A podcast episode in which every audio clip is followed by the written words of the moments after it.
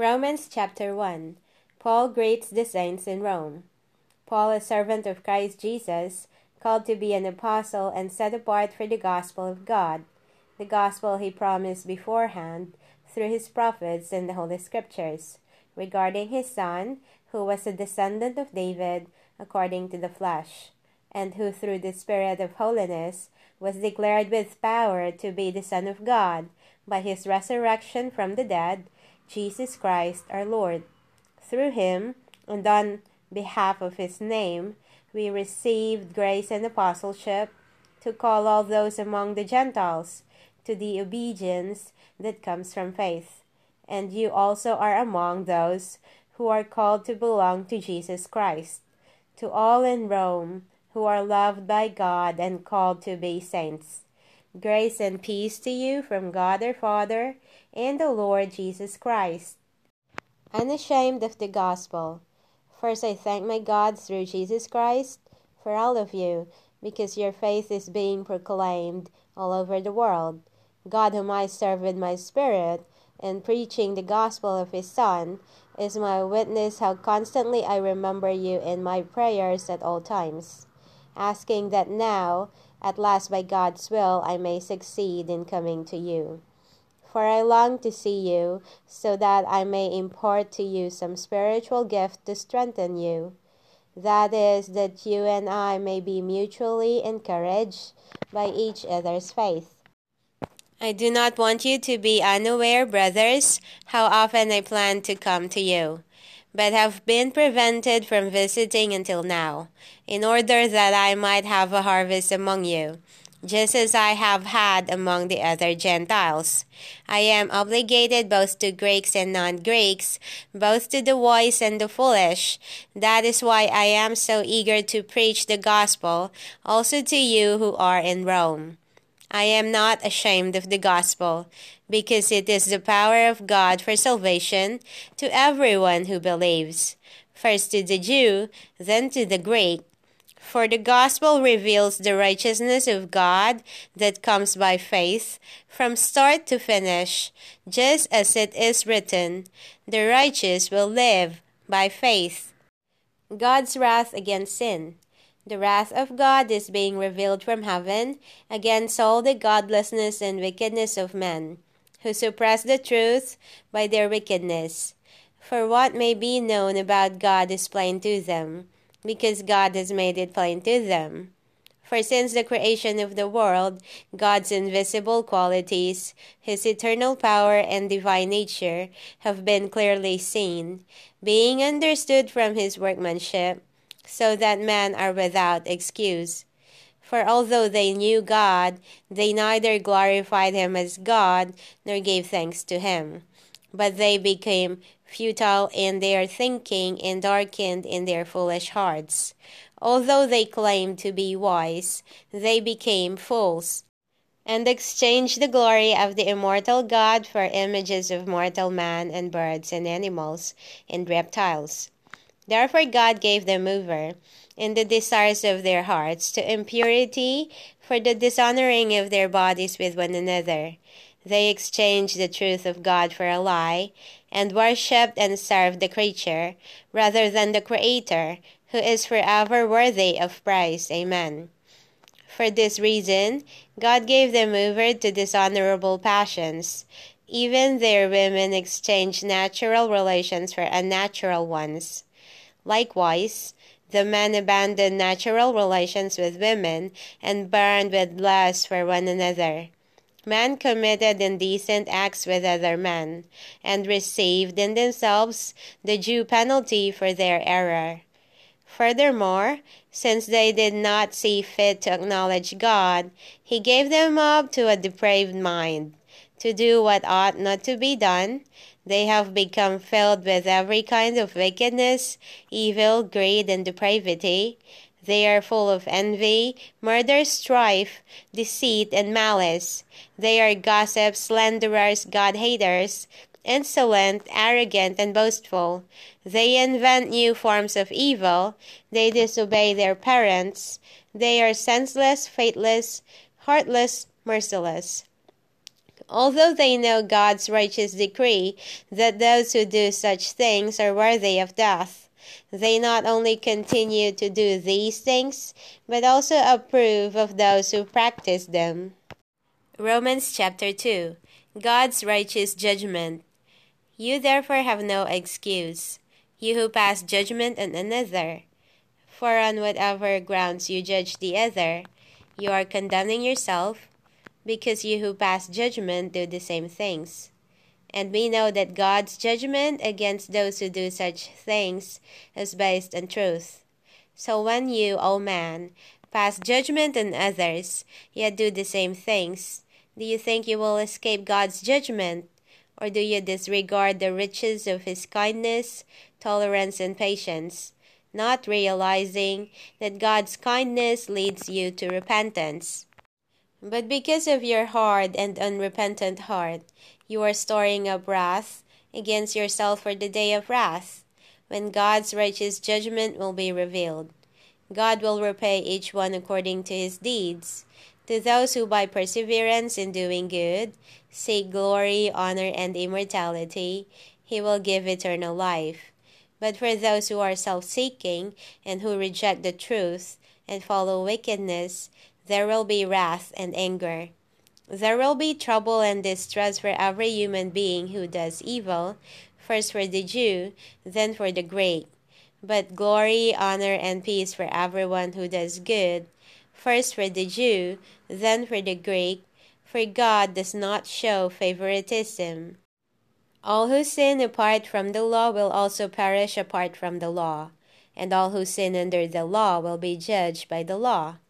For it is not the hearers of the law who are righteous before God, but it is the doers of the law who will be declared righteous. Indeed, when Gentiles who do not have the law do by nature what the law requires, they are a law to themselves, even though they do not have the law. So they show that the work of the law is written on their hearts, their consciences also bearing witness, and their thoughts either accusing or defending them. On the day when God will judge man's secrets through Christ Jesus, as proclaimed by my gospel. The Jews and the law. Now you, if you call yourself a Jew, if you rely on the law and boast in God, if you know His will and approve of what is superior because you are instructed by the law, if you are convinced that you are a guide for the blind, a light for those in darkness, an instructor of the foolish, a teacher of infants, because you have in the law the embodiment of knowledge and truth. You then who teach others, do you not teach yourself? You who preach against stealing, do you steal? You who forbid adultery, do you commit adultery? You who abhor idols, do you rob temples? You who boast in the law, do you dishonor God by breaking the law? As it is written, God's name is blasphemed among the Gentiles because of you. Circumcision has value if you observe the law, but if you break the law, your circumcision has become uncircumcision. If a man who is not circumcised keeps the requirements of the law, will not his uncircumcision be regarded as circumcision? The one who is physically uncircumcised, yet keeps the law, will condemn you, who, even though you have the written code and circumcision, are a lawbreaker. A man is not a Jew because he is one outwardly, nor is circumcision only outward and physical. No, a man is a Jew because he is one inwardly, and circumcision is a matter of the heart, by the Spirit, not by the written code. Such a man's praise does not come from man, but from God. Romans chapter 3 God remains faithful. What then is the advantage of being a Jew? Or what is the value of circumcision? Much in every way. First of all, they have been entrusted with the very words of God. What if some did not have faith? Will their lack of faith nullify God's faithfulness? Certainly not. Let God be true and every man a liar, as it is written, so that you may be proved right when you speak, and victorious when you judge. But if our unrighteousness highlights the righteousness of God, what shall we say? that God is unjust to inflict his wrath on us? I am speaking in human terms. Certainly not. In that case, how could God judge the world? However, if my falsehood accentuates God's truthfulness to the increase of his glory, why am I still condemned as a sinner? Why not say, as some slanderously claim that we say, Let us do evil that good may result? Their condemnation is deserved. There is no one righteous. What then? Are we any better? Not at all. For we have already made the charge that Jews and Greeks alike are all under sin. As it is written, There is no one righteous, not even one. There is no one who understands, no one who seeks God. All have turned away. They have together become worthless. There is no one who does good, not even one. Their throats are open graves, their tongues practice deceit. The venom of vipers is on their lips. Their mouths are full of cursing and bitterness. Their feet are swift to shed blood.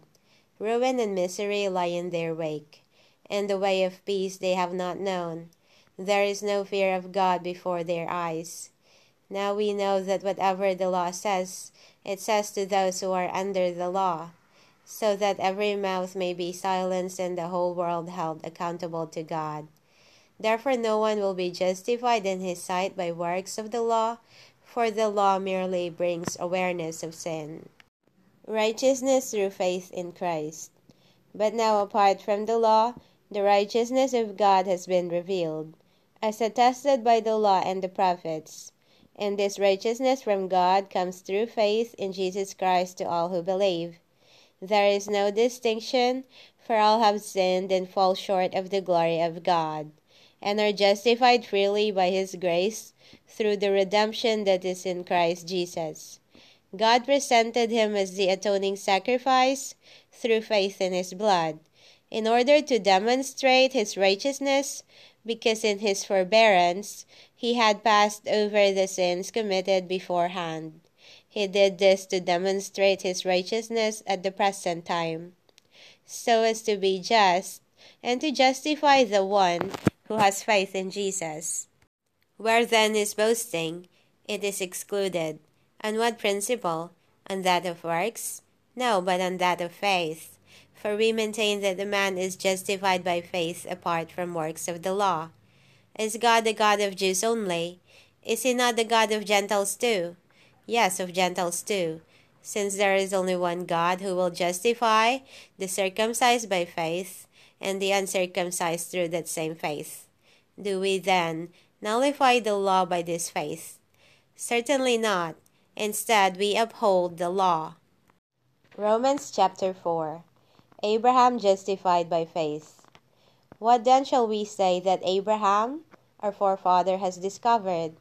If Abraham was indeed justified by works, he had something to boast about, but not before God.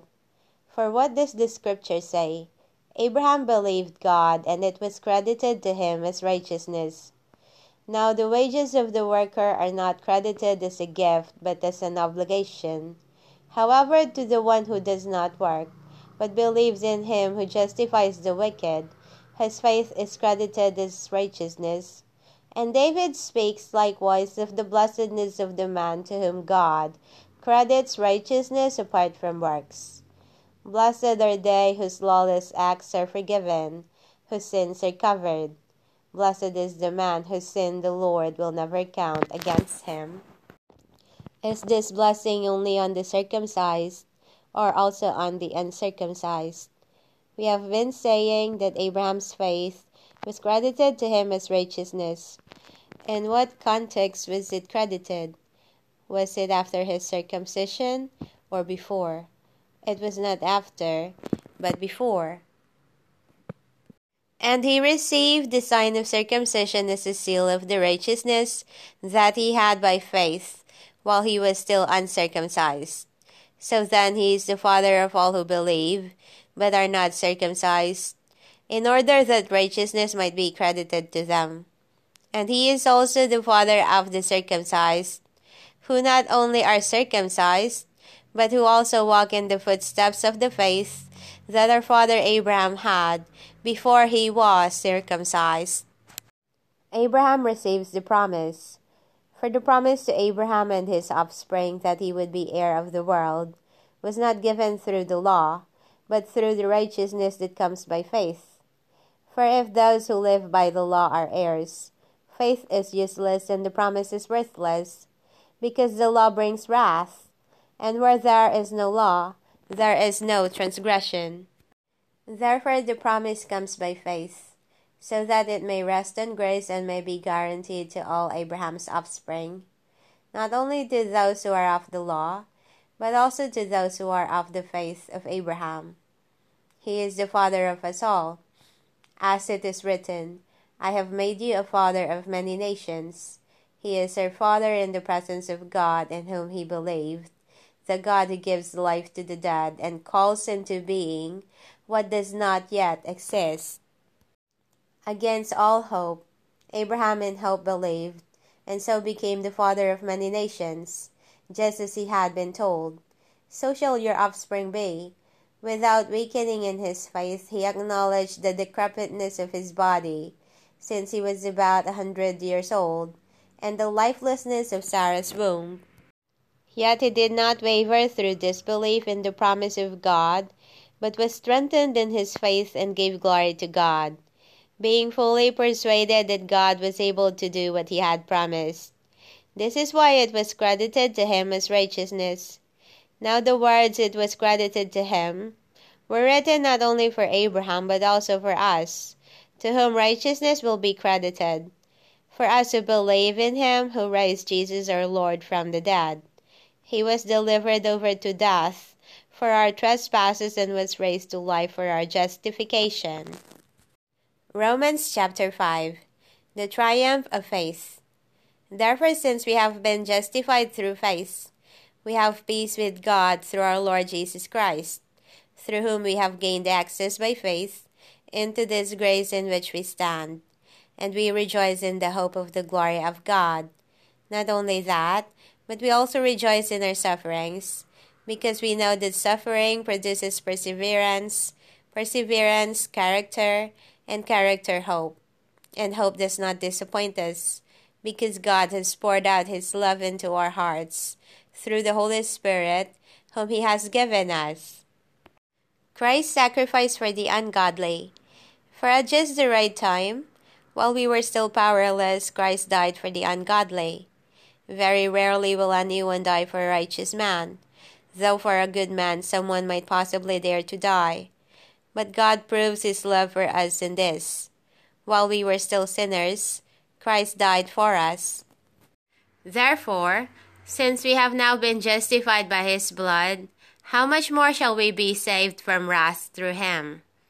For if, when we were enemies of God, we were reconciled to him through the death of his Son, how much more, having been reconciled, shall we be saved through his life? Not only that, but we also rejoice in God through our Lord Jesus Christ through whom we have now received reconciliation. Death in Adam, life in Christ. Therefore, just as sin entered the world through one man, and death through sin, so also death was passed on to all men, because all sinned. For sin was in the world before the law was given, but sin is not taken into account when there is no law. Nevertheless, death reigned from Adam until Moses, even over those who did not sin in the way that Adam transgressed. He is a pattern of the one to come. But the gift is not like the trespass. For if the many died by the trespass of the one man, how much more did God's grace and the gift that came by the grace of the one man Jesus Christ abound to the many? Again, the gift is not like the result of the one man's sin. The judgment that followed one sin brought condemnation, but the gift that followed many trespasses brought justification. For if by the trespass of the one man death reigned through that one man, how much more will those who receive an abundance of grace and of the gift of righteousness reign in life through the one man Jesus Christ? So then, just as one trespass brought condemnation for all men, so also one act of righteousness brought justification and life for all men. For just as through the disobedience of the one man, the many were made sinners, so also through the obedience of the one man, the many will be made righteous. The law came in so that the trespass would increase, but where sin increased, grace increased all the more, so that just as sin reigned in death, so also grace might reign through righteousness to bring eternal life through Jesus Christ our Lord. Romans chapter 6 That to sin, life to God. What then shall we say? Shall we continue in sin so that grace may increase? Certainly not. How can we who died to sin live in it any longer? Or aren't you aware that all of us who were baptized into Christ Jesus were baptized into his death? We were therefore buried with him through baptism into death, in order that, just as Christ was raised from the dead through the glory of the Father, we too may walk in newness of life.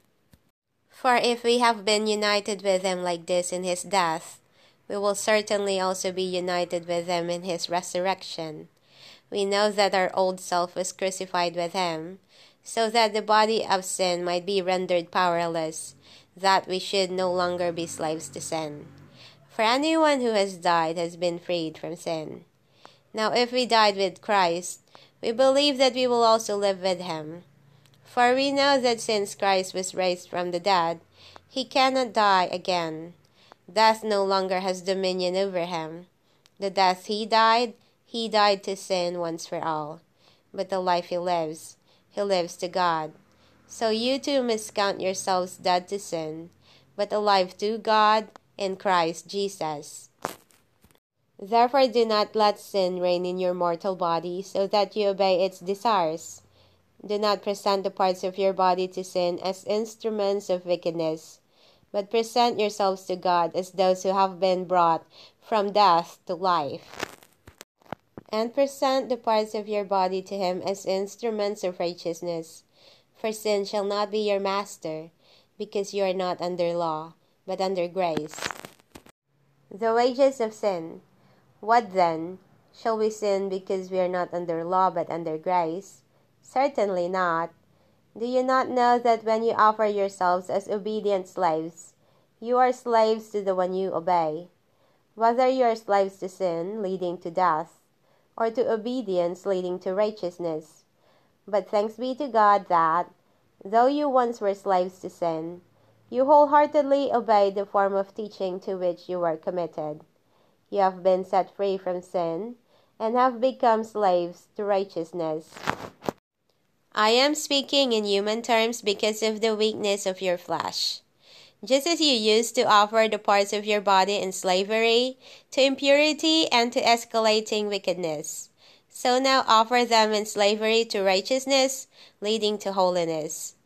For when you were slaves to sin, you were free of obligation to righteousness. What fruit did you reap at that time from the things of which you are now ashamed? The outcome of those things is death. But now that you have been set free from sin, and have become slaves to God. The fruit you reap leads to holiness, and the outcome is eternal life. For the wages of sin is death, but the gift of God is eternal life in Christ Jesus our Lord. Romans chapter 7 Release from the Law. Do you not know, brothers? For I am speaking to those who know the law, that the law has authority over a man only as long as he lives. For instance, a married woman is bound by law to her husband as long as he lives. But if her husband dies, she is released from the law of marriage. So then, if she is joined to another man while her husband is still alive, she is called an adulteress. But if her husband dies, she is free from that law and is not an adulteress, even if she marries another man. Therefore, my brothers, he also died to the law through the body of Christ that you might belong to another, to him who was raised from the dead, in order that we might bear fruit to God. For when we lived according to the flesh, the sinful passions aroused by the law were at work in our bodies, bearing fruit for death. But now, having died to what bound us, we have been released from the law, so that we served in the new way of the Spirit, and not in the old way of the written code. God's law is holy. What then shall we say?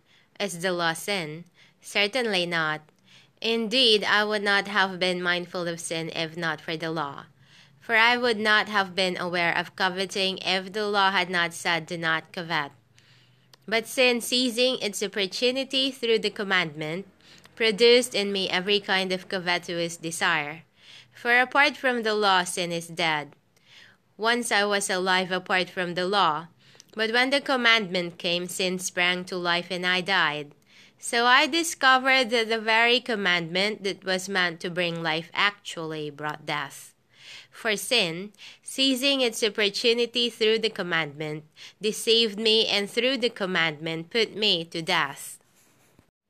So then, the law is holy and the commandment is holy, righteous, and good. Struggling with sin, did that which is good then become death to me? Certainly not. But in order that sin might be exposed as sin, it produced death in me through what was good, so that through the commandment sin might become utterly sinful. We know that the law is spiritual, but I am unspiritual, sold as a slave to sin. I do not understand what I do. For what I want to do, I do not do, but what I hate, I do. And if I do what I do not want to do, I admit that the law is good. In that case, it is no longer I who do it, but it is sin living in me that does it. We know that the law is spiritual, but I am unspiritual, sold as a slave to sin. I do not understand what I do. For what I want to do, I do not do, but what I hate, I do. And if I do what I do not want to do, I admit that the law is good. In that case, it is no longer I who do it, but it is sin living in me that does it. I know that nothing good lives in me, that is in my flesh. For I have the desire to do what is good, but I cannot carry it out. For I do not do the good I want to do, instead, I keep on doing the evil I do not want to do. And if I do what I do not want, it is no longer I who do it, but it is sin living in me that does it. I know that nothing good lives in me, that is in my flesh, for I have the desire to do what is good, but I cannot carry it out. For I do not do the good I want to do, instead, I keep on doing the evil I do not want to do. And if I do what I do not want, it is no longer I who do it, but it is sin living in me that does it. So, this is the principle I have discovered. When I want to do good, evil is right there with me. For in my inner being, I delight in God's law. But I see another law at work in my body, warring against the law of my mind and holding me captive to the law of sin that dwells within me. What a wretched man I am! Who will rescue me from this body of death? Thanks be to God through Jesus Christ our Lord. So then, with my mind, I serve the law of God, but with my flesh, I serve the law of sin. Romans chapter 8 Walking by the Spirit. Therefore, there is now no condemnation for those who are in Christ Jesus. For in Christ Jesus, the law of the Spirit of life set you free from the law of sin and death. For what the law was powerless to do, in that it was weakened by the flesh, God did by sending his own Son in the likeness of sinful man as an offering for sin. He thus condemned sin in the flesh, so that the righteous standard of the law might be fulfilled in us, who do not walk according to the flesh, but according to the Spirit. Those who live according to the flesh set their minds on the things of the flesh, but those who live according to the Spirit set their minds on the things of the Spirit. The mind of the flesh is death, but the mind of the Spirit is life and peace, because the mind of the flesh is hostile to God. It does not submit to God's law, nor can it do so. Those controlled by the flesh cannot please God. You, however, are controlled not by the flesh, but by the Spirit, if the Spirit of God lives in you. And if anyone does not have the Spirit of Christ, he does not belong to Christ. But if Christ is in you, your body is dead because of sin, yet your spirit is alive because of righteousness. And if the spirit of him who raised Jesus from the dead is living in you, he who raised Christ Jesus from the dead will also give life to your mortal bodies through his spirit who lives in you. Heirs with Christ. Therefore, brothers, we have an obligation, but it is not to the flesh, to live according to it. For if you live according to the flesh, you will die. But if by the Spirit you put to death the deeds of the body, you will live. For all who are led by the Spirit of God are sons of God. For you did not receive a spirit of slavery that returns you to fear, but you received the spirit of sonship by whom we cry, Abba, Father. The Spirit Himself testifies with our spirit that we are God's children, and if we are children, then we are heirs, heirs of God and co heirs with Christ. If indeed we suffer with him, so that we may also be glorified with him. Future glory. I consider that our present sufferings are not comparable to the glory that will be revealed in us. The creation waits in eager expectation for the revelation of the sons of God. For the creation was subjected to futility, not by its own will, but because of the one who subjected it, in hope that the creation itself will be set free from its bondage to decay and brought into the glorious freedom of the children of God. We know that the whole creation has been groaning together in the pains of childbirth until the present time. Not only that, but we ourselves who have the first fruits of the Spirit groan inwardly as we wait eagerly for our adoption as sons, the redemption of our bodies. For in this hope we were saved. But hope that is seen is no hope at all. Who hopes for what he can already see? But if we hope for what we do not yet see, we wait for it patiently. In the same way, the Spirit helps us in our weakness, for we do not know how we ought to pray. But the Spirit Himself intercedes for us with groans too deep for words.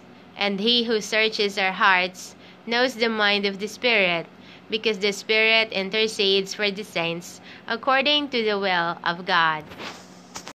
God works in all things, and we know that God works all things together for the good of those who love Him, who are called according to His purpose. For those God foreknew, He also predestined to be conformed to the image of his Son, so that he would be the firstborn among many brothers. And those he predestined, he also called. Those he called, he also justified. Those he justified, he also glorified. What then shall we say in response to these things? If God is for us, who can be against us? He who did not spare his own Son, but gave him up for us all how will he not also along with him freely give us all things? Who will bring any charge against God's elect? It is God who justifies. Who is there to condemn us? For Christ Jesus, who died, and more than that was raised to life, is at the right hand of God, and he is interceding for us. More than conquerors. Who shall separate us from the love of Christ? shall trouble or distress or persecution, or famine or nakedness or danger or sword. As it is written, For your sake we face death all day long. We are considered the sheep to be slaughtered.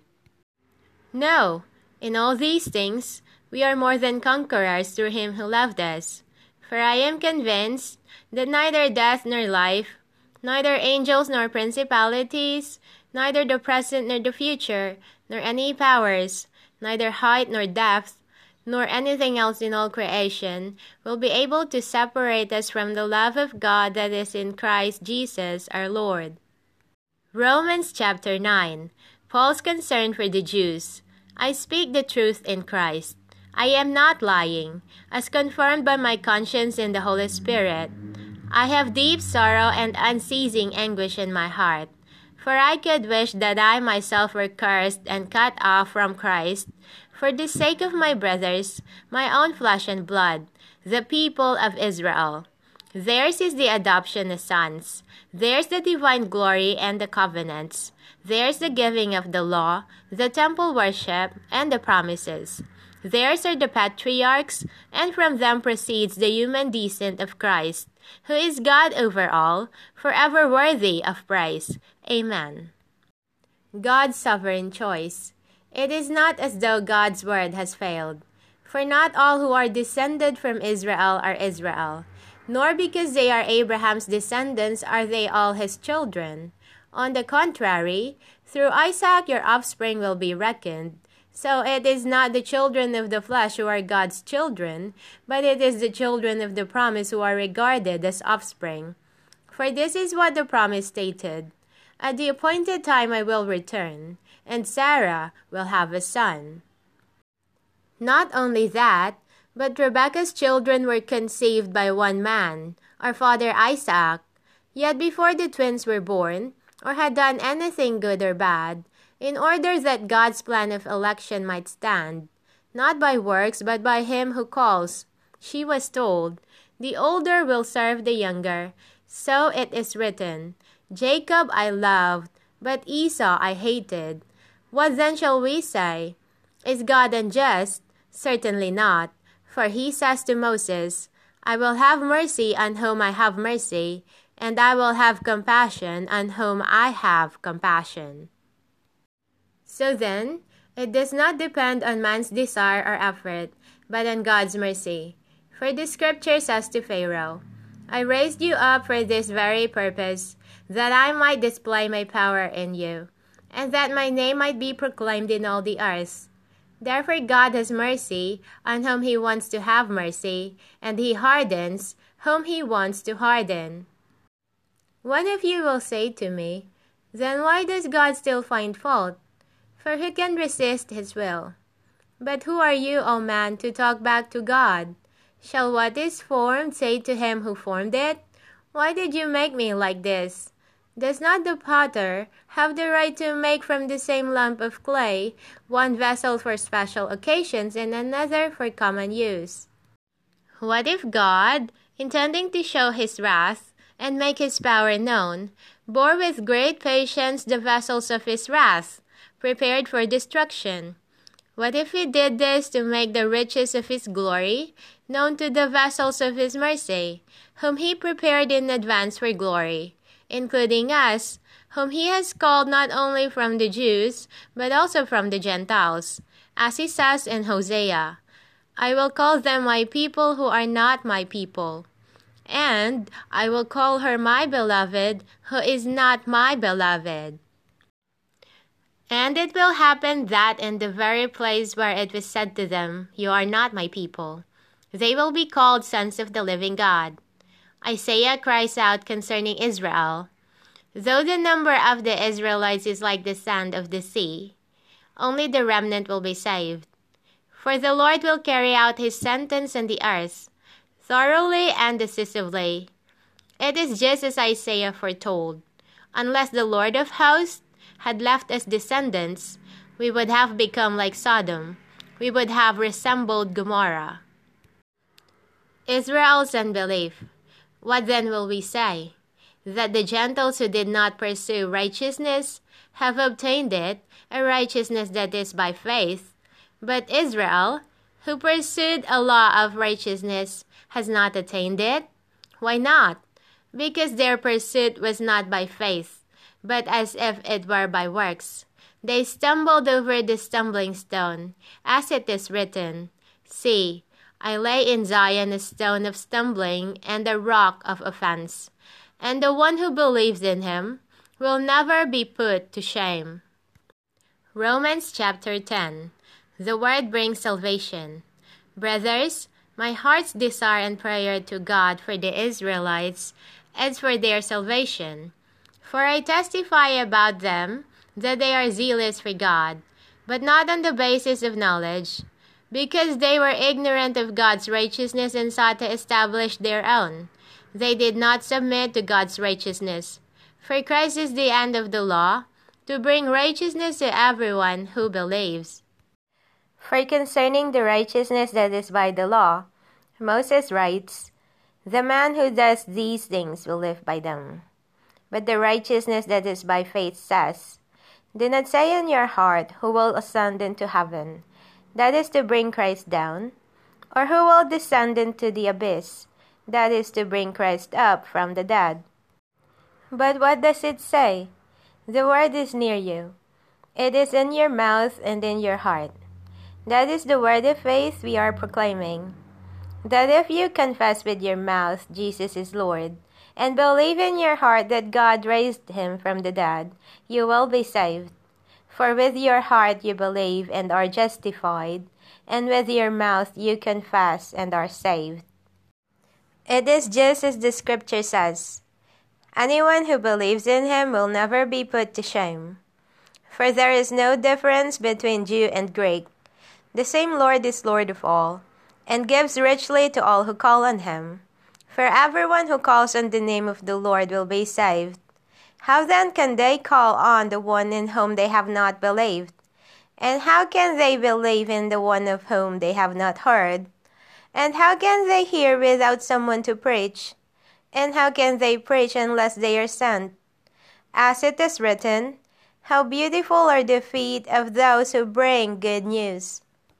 But not all of them welcomed the good news. For Isaiah says, Lord, who has believed our message? Consequently, faith comes by hearing, and hearing by the word of Christ. But I ask, did they not hear? Indeed, they did. Their voices gone out into all the earth, their words to the ends of the world.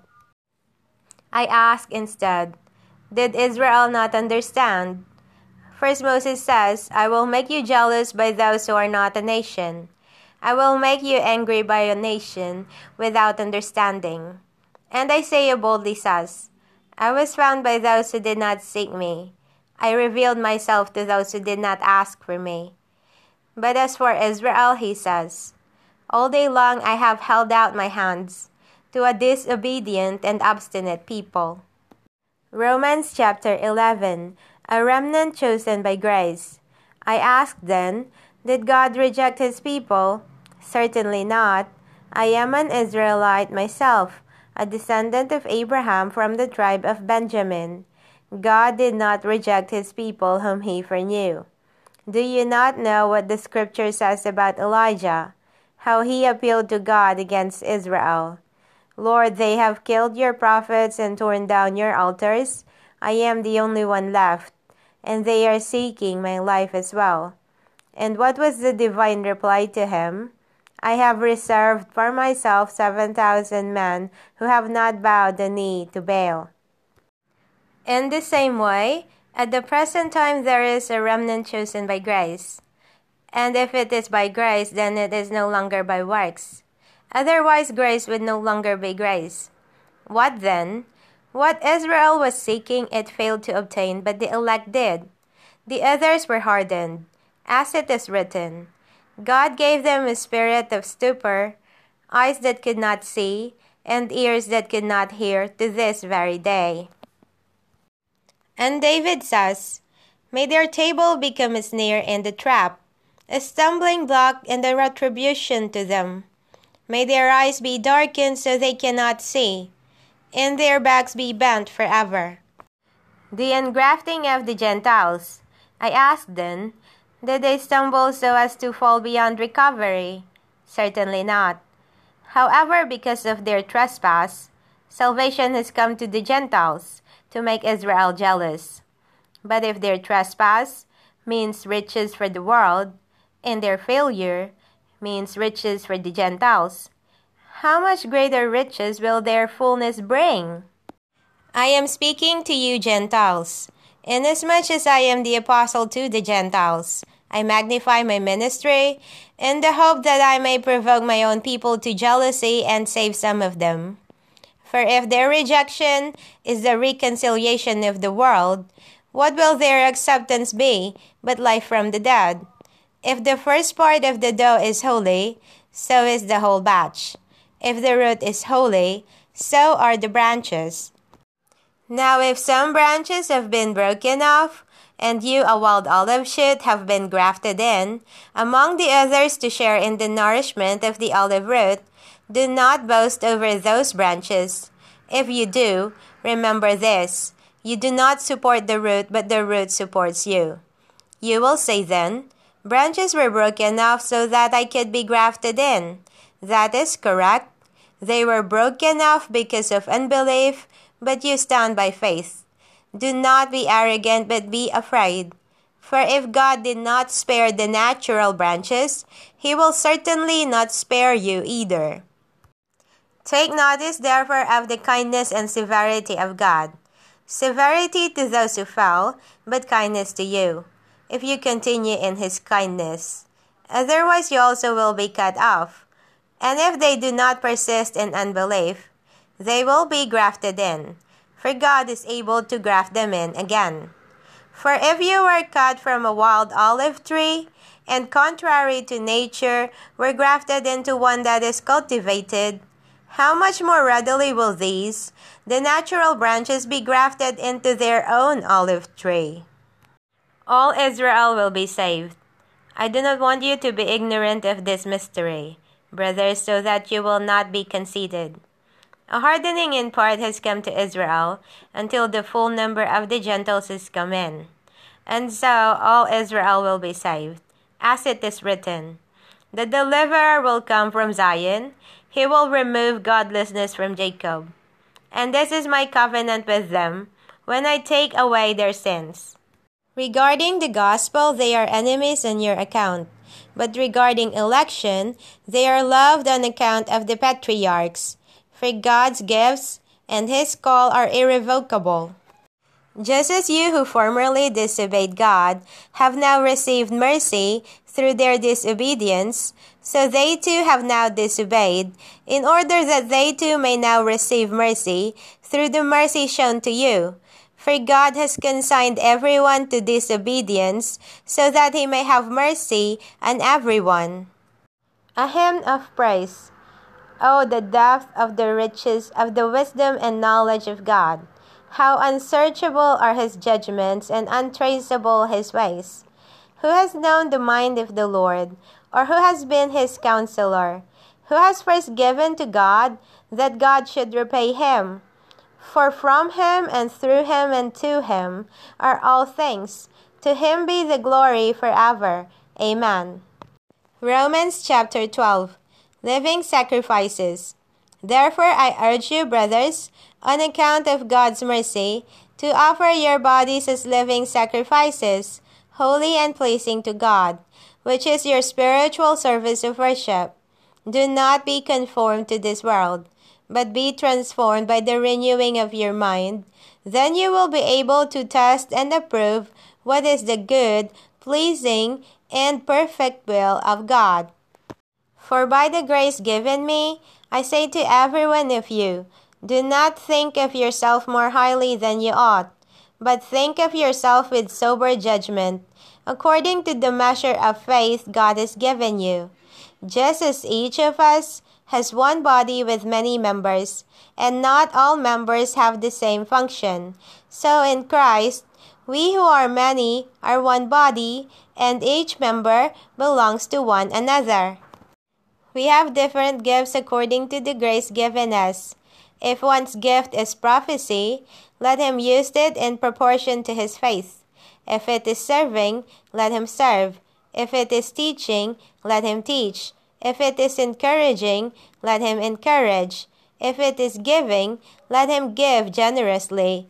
If it is leading, let him lead with diligence. If it is showing mercy, let him do it cheerfully. Love, zeal, hope, hospitality. Love must be sincere. Detest what is evil. Cling to what is good. Be devoted to one another in brotherly love. Outdo yourselves in honoring one another. Do not let your zeal subside. Keep your spiritual fervor serving the Lord. Be joyful in hope, patient in affliction, persistent in prayer. Share with the saints who are in need. Practice hospitality. Forgiveness. Bless those who persecute you. Bless and do not curse. Rejoice with those who rejoice. Weep with those who weep. Live in harmony with one another. Do not be proud, but enjoy the company of the lowly. Do not be conceited. Do not repay anyone evil for evil. Carefully consider what is right in the eyes of everybody. If it is possible on your part, live at peace with everyone.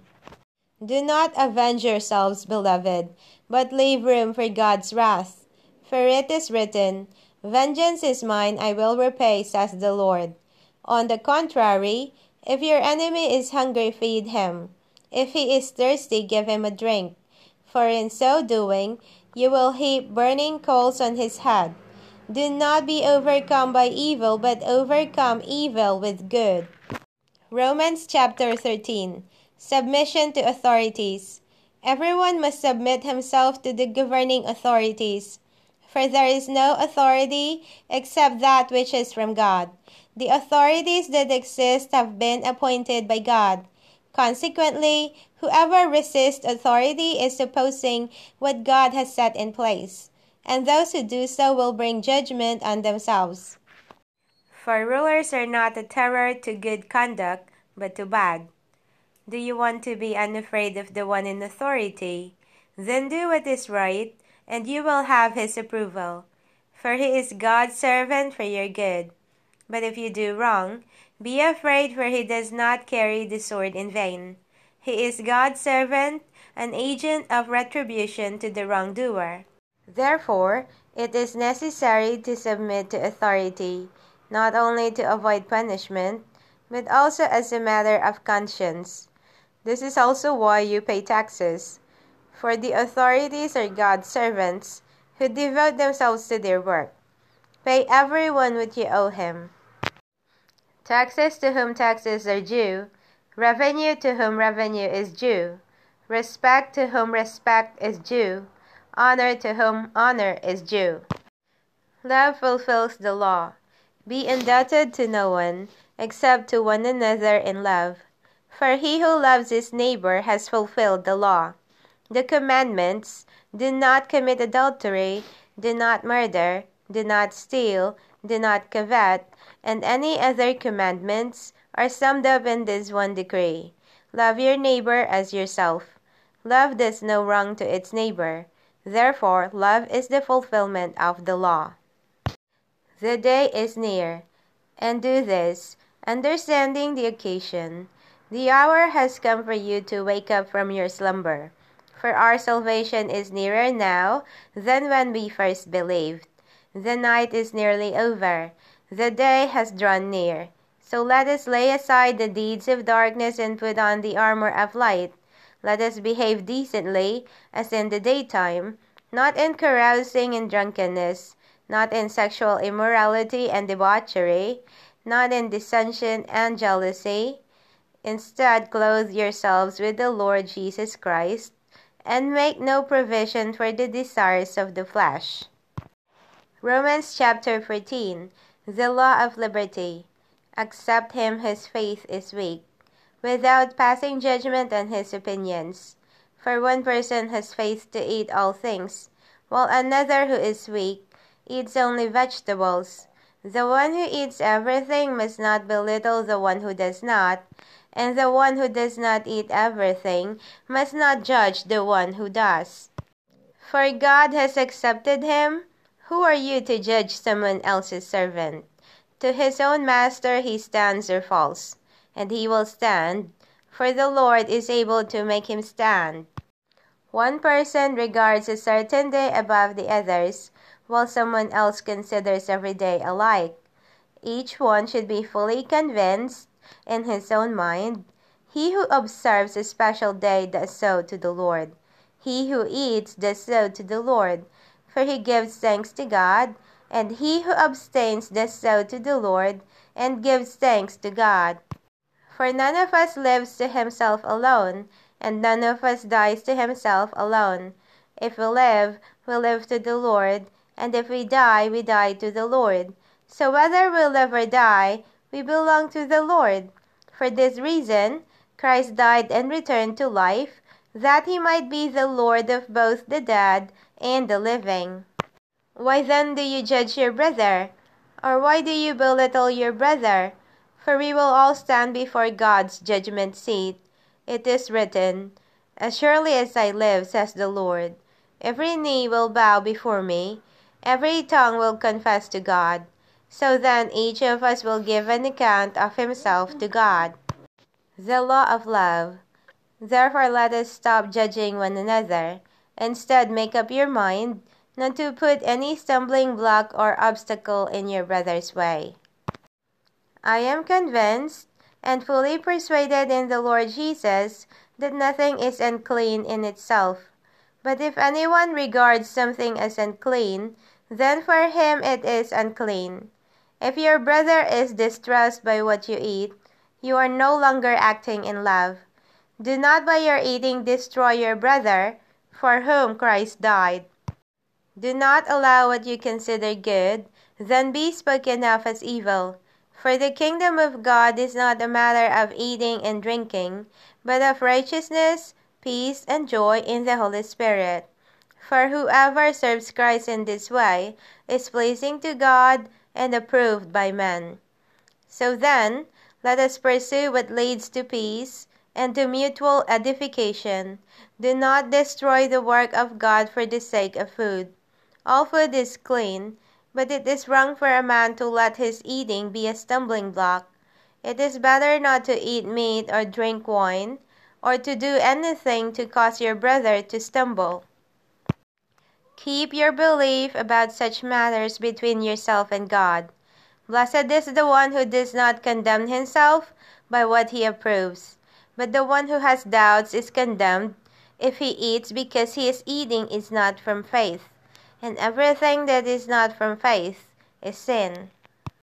Romans chapter 15 Accept one another.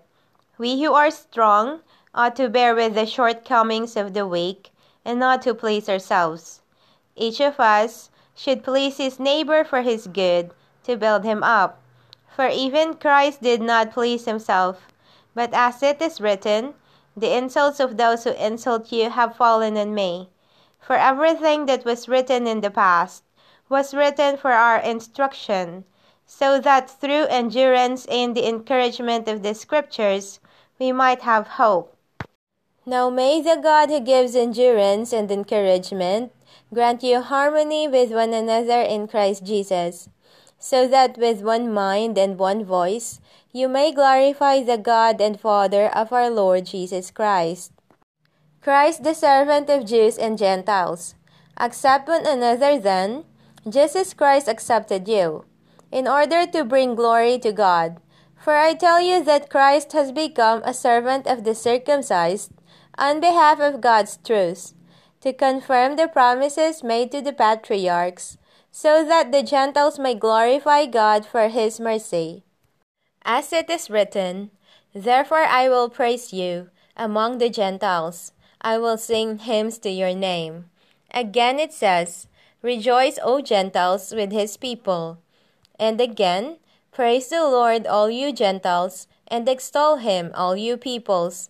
And once more, Isaiah says, The root of Jesse will appear, one who will arise to rule over the Gentiles. In him the Gentiles will put their hope.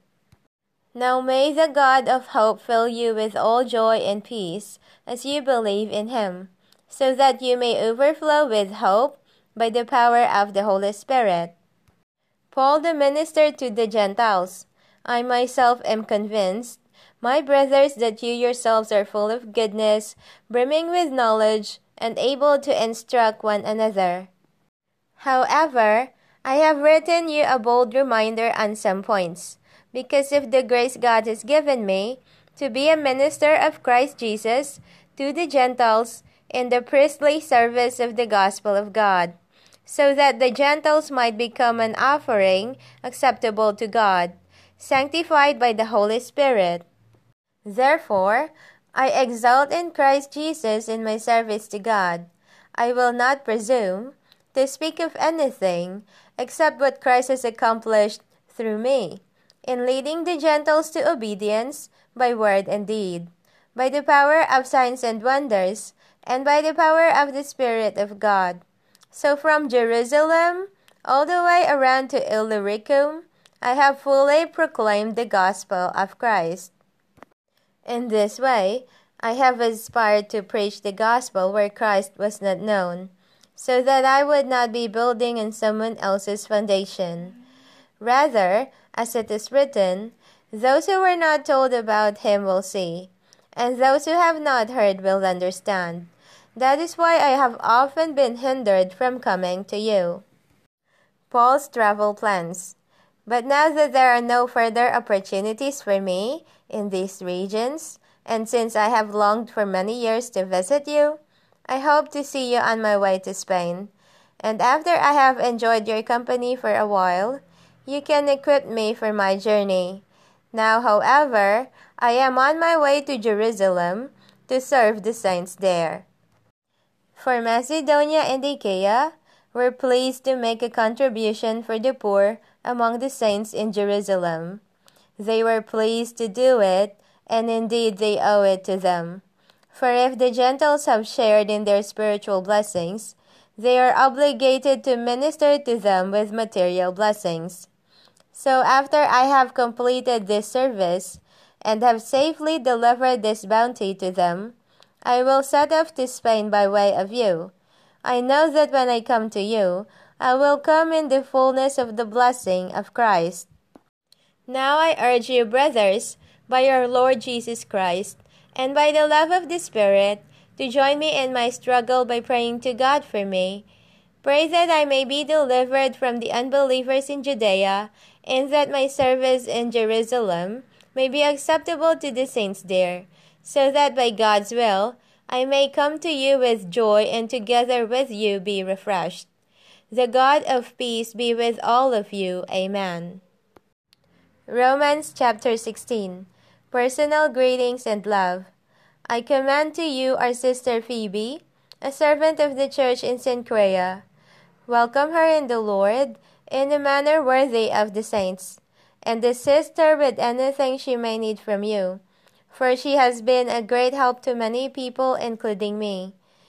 Greet Prisca and Aquila, my fellow workers in Christ Jesus, who have risked their lives for me. Not only I, but all the churches of the Gentiles are grateful to them. Greet also the church that meets at their house. Greet my beloved Epaenetus, who was the first convert to Christ in the province of Asia. Greet Mary, who has worked very hard for you. Greet Andronicus and Junia, my fellow countrymen and fellow prisoners. They are outstanding among the apostles and they were in Christ before I was. Greet Ampliatus, my beloved in the Lord. Greet Urbanus, our fellow worker in Christ, and my beloved Stachys. Greet Apelles, who is approved in Christ. Greet those who belong to the household of Aristobulus. Greet Herodion, my fellow countryman. Greet those from the household of Narcissus, who are in the Lord. Greet Tryphena and Tryphosa, women who have worked hard in the Lord. Greet my beloved Persis, who has worked very hard in the Lord. Greet Rufus, chosen in the Lord, and his mother, who has been a mother to me as well. Greet Asyncritus, Phlegon, Hermes, Patrobas, Hermas, and the brothers with them. Greet Philologus and Julia, Nereus and his sister, and Olympas and all the saints with them. Greet one another with a holy kiss. All the churches of Christ send you greetings. Avoid divisions. Now I urge you, brothers, to watch out for those who create divisions and obstacles that are contrary to the teaching you have learned. Turn away from them, for such people are not serving our Lord Christ, but their own appetites.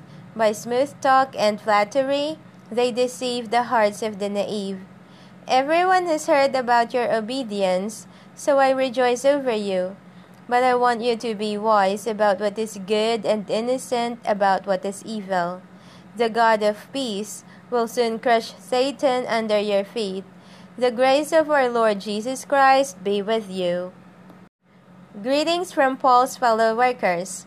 Timothy, my fellow worker, sends you greetings, as do Lucius, Jason, and Sosipater, my fellow countrymen. I, Tertius, who wrote down this letter, greet you in the Lord. Gaius, who has hosted me and all the church, sends you greetings. Erastus, the city treasurer, sends you greetings, as does our brother Quartus. Doxology. Now to him who is able to strengthen you by my gospel, and by the proclamation of Jesus Christ, according to the revelation of the mystery concealed for ages past, but now revealed and made known through the writings of the prophets by the command of the eternal God, in order to lead all nations to the obedience that comes from faith. To the only wise God be glory forever, through Jesus Christ. Amen.